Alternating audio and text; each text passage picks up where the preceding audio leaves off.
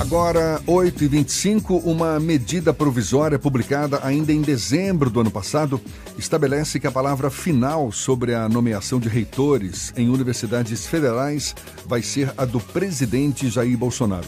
Ele vai poder acatar ou não o nome vencedor da lista de candidatos apresentada pelas instituições. Quem conversa conosco mais sobre o assunto é o reitor da UFBA, Universidade Federal da Bahia, e presidente da Associação Nacional dos Dirigentes das Instituições Federais de Ensino Superior, João Carlos Sales, nosso convidado aqui no Issa Bahia. Seja bem-vindo. Bom dia, João Carlos. Bom dia. Prazer estar com vocês, falar sobre a universidade. Prazer todo nosso. As instituições federais de ensino superior vêm sendo atingidas por inúmeras medidas do governo nesses últimos meses. Como é que o senhor avalia o atual momento da educação superior no, no Brasil? Extremamente tenso. A universidade pública, a universidade é, é, representa o que para a sociedade? Ela é um espaço de produção de conhecimento, de formação de qualidade. É um espaço que não transmite apenas um conhecimento feito fora. A gente produz conhecimento, faz pesquisa, faz extensão, se relaciona com a sociedade. E por isso mesmo nós constituímos uma comunidade que exercita uma democracia. Nós temos, pela Constituição, autonomia, ou seja, autonomia administrativa administrativa, autonomia didática, científica. Por isso mesmo, é claro, devemos poder escolher nossos dirigentes, né? porque uma comunidade que tem essa capacidade de reflexão não é inepta ela tem sim um, um, modo de reflexão que se reflete na indicação de quem ela quer que dirija. E isso não é apenas uma questão de exercício da democracia, isso é boa gestão, né? porque é melhor que nos dirija uh, alguém que conhece a universidade, alguém que tem afinidade com os setores, com os segmentos, que testou suas propostas na comunidade. Até agora, a lista tríplice já é um expediente que existe para as universidades. Os institutos federais têm já uma vantagem na sua, na sua construção, na sua legislação originária, de que eles indicam um nome só para os institutos federais essa medida provisória é mais devastadora, porque faz com que eles, que já apresentavam um nome só, que era o nome que representava a comunidade, a vontade da comunidade, agora sejam obrigados a apresentar uma lista tríplice. Uhum. Mas qual é a grande novidade, o maior ataque dessa medida? É que transforma uma consulta numa eleição para lista. Ninguém faz eleição para lista. Quando, quando, quando as pessoas votam, as pessoas querem escolher quem vai ser o prefeito, quem vai ser o presidente, né, quem vai ser o reitor. Então, é, indico esse primeiro nome, né? ninguém indica três nomes, porque veja a situação. Imagine o cenário em que a comunidade se unifica em torno de um nome.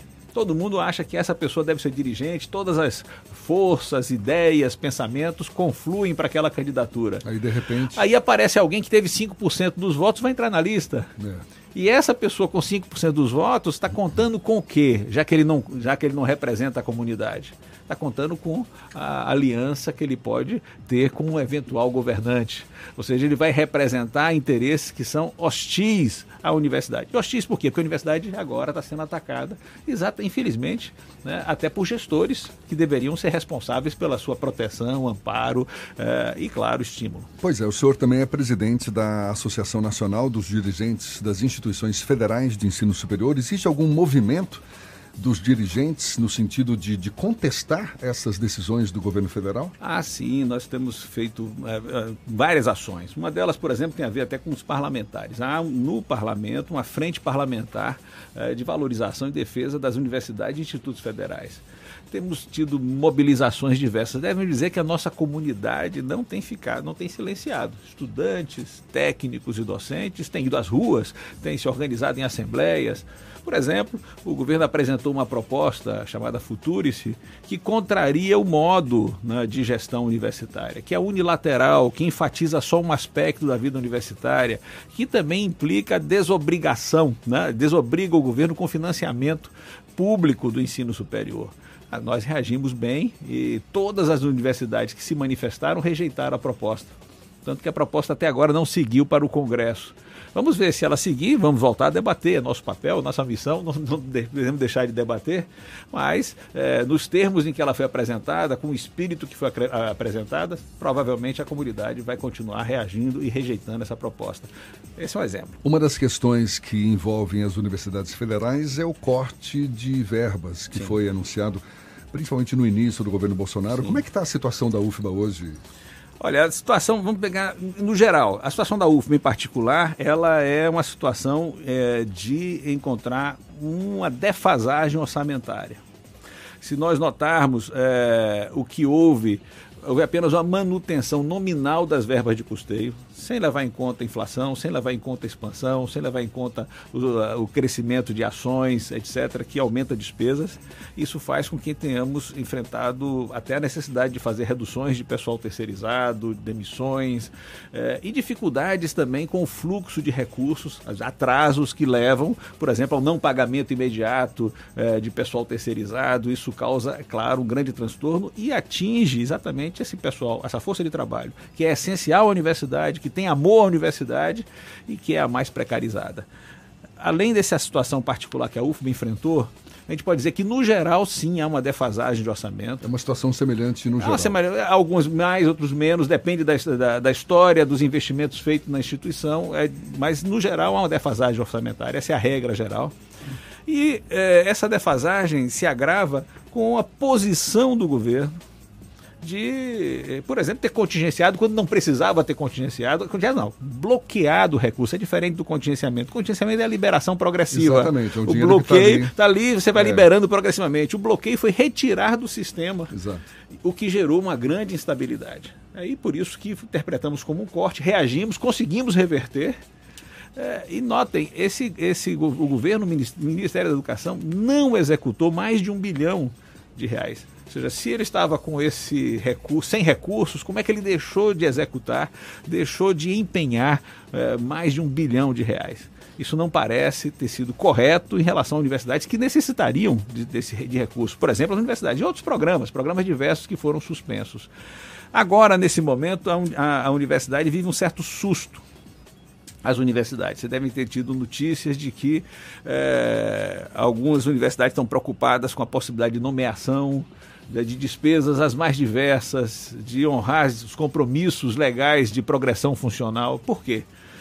Porque ao mesmo tempo que você tem um pacto na sociedade, é um pacto que diz o tamanho da UFB é esse, ela tem o direito a ter tantos docentes, ela tem, portanto, uma natureza especial que quando um docente se aposenta, falece ou precisa se afastar, você pode ter um substituto ou fazer uma nova vaga, no caso de eh, se há uma aposentadoria, eh, ou seja, a reposição do seu quadro porque se fez um pacto na sociedade de qual é o tamanho da universidade, quais são os cursos que ela oferece, quantos alunos ela deve atender. E de repente isso Aí, tudo fica repente, comprometido, né? Fica comprometido porque houve o seguinte, ao mesmo tempo que disseram o quantitativo é esse mesmo, é isso mesmo, você tem esse direito, mas mas é, o dirigente não pode é, criar, causar despesas, seus atos não podem causar mais despesas para pessoal, porque o valor previsto na lua, no orçamento, é inferior ao executado no ano passado. Ou seja, não é suficiente para pagar todo o pessoal esse ano. Mas isso não é novo, sempre houve suplementação orçamentária.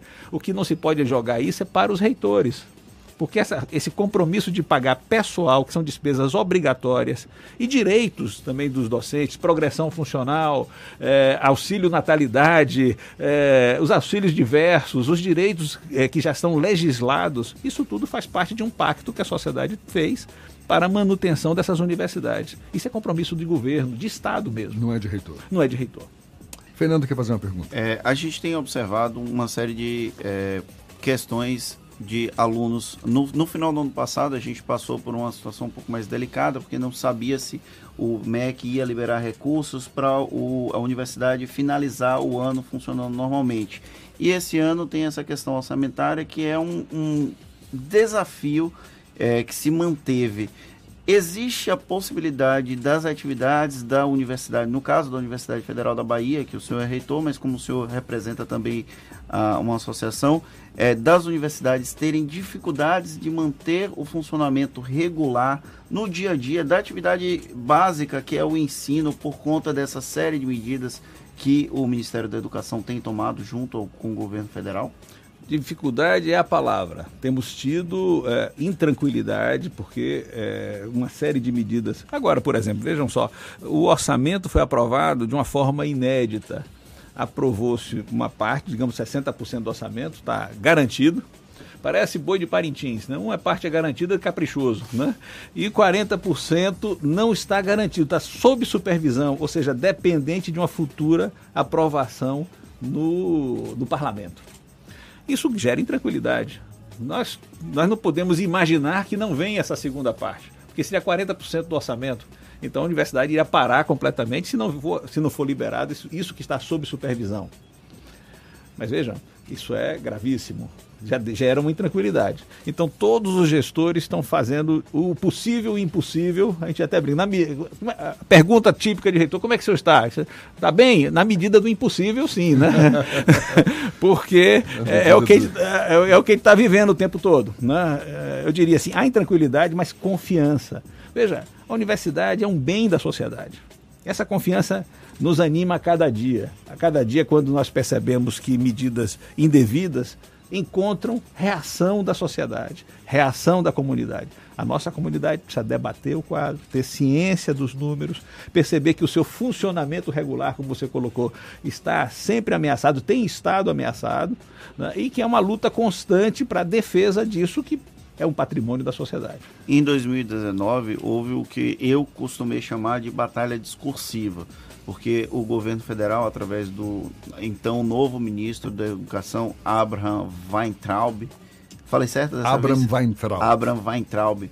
É, ele anunciou cortes e depois ele transformou os cortes em uhum. contingenciamento. Houve uma questão discursiva, uma mudança discursiva depois da reação é, da é. comunidade como um todo.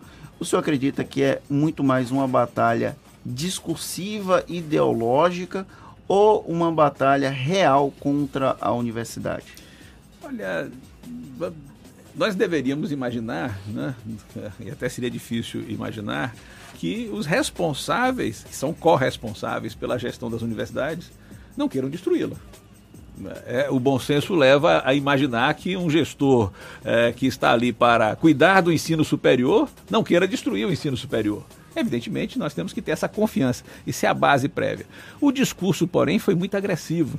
Então, as universidades foram acusadas de fazer balbúrdia, eh, e aí lembre que a UFBA até foi uma dessas que foi indigitada como fazendo balbúrdia. Reagimos no início dizendo balbúrdia, aqui não faz balbúrdia, depois dizendo, ele pode até fazer balbúrdia, mas não, é, não somos espaço da barbárie. Aqui não é o lugar do obscurantismo, não pode ser isso. É, ou seja, avançou-se o sinal agredindo reitores, reitoras, é, fazendo um discurso pejorativo, é, relação a esse espaço. Então, essa, essa batalha discursiva, você tem razão.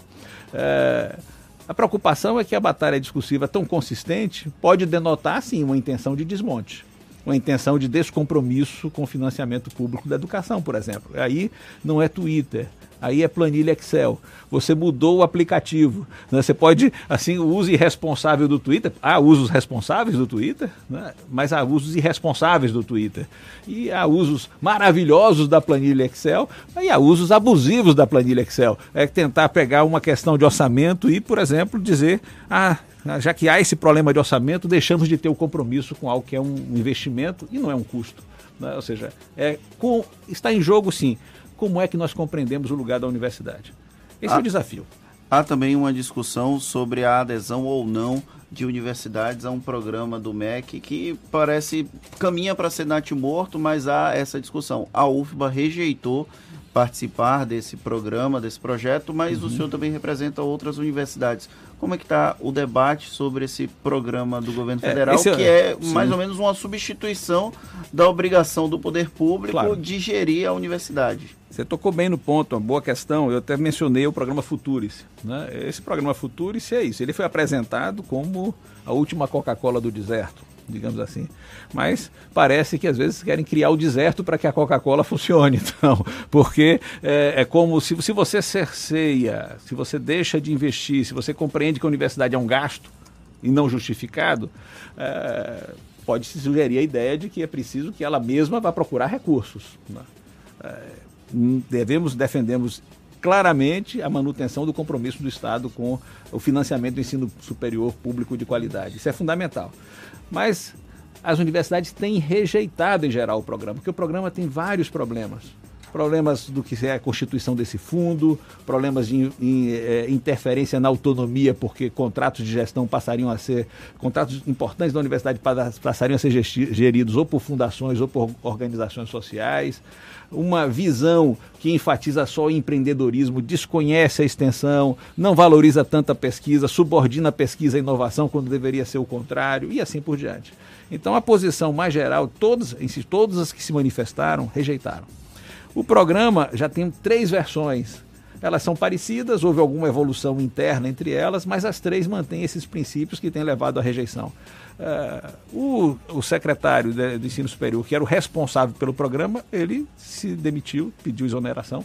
Né? Então, não sabemos se esse programa vai continuar, se, se terá a nova versão, mas certamente as universidades, uma vez havendo o programa, vão debater e vão se posicionar. João Carlos, para a gente encerrar, a gente está destacando aqui decisões do governo que comprometem, de certa forma, a gestão da, do ensino superior público no Brasil. Do ponto de vista ideológico, pegando um pouco carona no que Fernando perguntou, essa postura mais com viés conservador, que, que nos surpreende a cada dia com declarações, enfim, que colocam em xeque essa pluralidade que é típica do, do, do, do, ensino como um todo. Como é que o senhor avalia? É, é um retrocesso? É, é algo que se esperava desse novo governo? Enfim, eu queria que Aí, expressasse a sua opinião nesse sentido. Nós temos que pensar a sociedade brasileira. A sociedade brasileira sempre foi marcada por traços de autoritarismo, de discriminação, de preconceito. A universidade, por sua feita, como está na sociedade, sempre também teve é, algumas manifestações internas autoritárias. Mas, ao mesmo tempo, a universidade é esse lugar maravilhoso de reação ao preconceito, de estudo, de, eh, de amor ao conhecimento e não ao obscurantismo.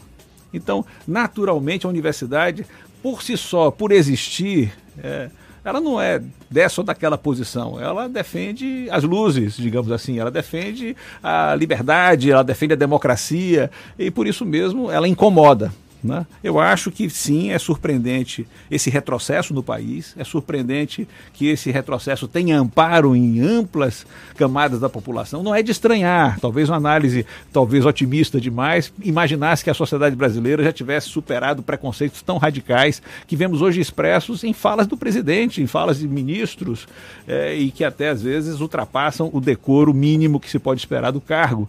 É, mas isso faz com que a universidade exatamente tenha hoje um papel extraordinário. A UFBA tem esse papel, a UFBA é esse lugar, com suas dificuldades, problemas de manutenção, problemas de funcionamento, dificuldades históricas, é um lugar maravilhoso para se pensar e não deixo de convidar todos para estar conosco, visitar a UFBA. Faremos um novo congresso da UFBA esse ano. Continuaremos com a nossa de cabeça erguida, com serenidade, enfrentando esse cenário adverso. João Carlos Sales, reitor da Universidade Federal da Bahia, também presidente da Associação Nacional dos Dirigentes das Instituições Federais de Ensino Superior, conversando conosco aqui no Essa Bahia. Muito obrigado e um oh, bom Obrigado, dia. um grande abraço a todos. Agora, 7h44 na Tarde FM.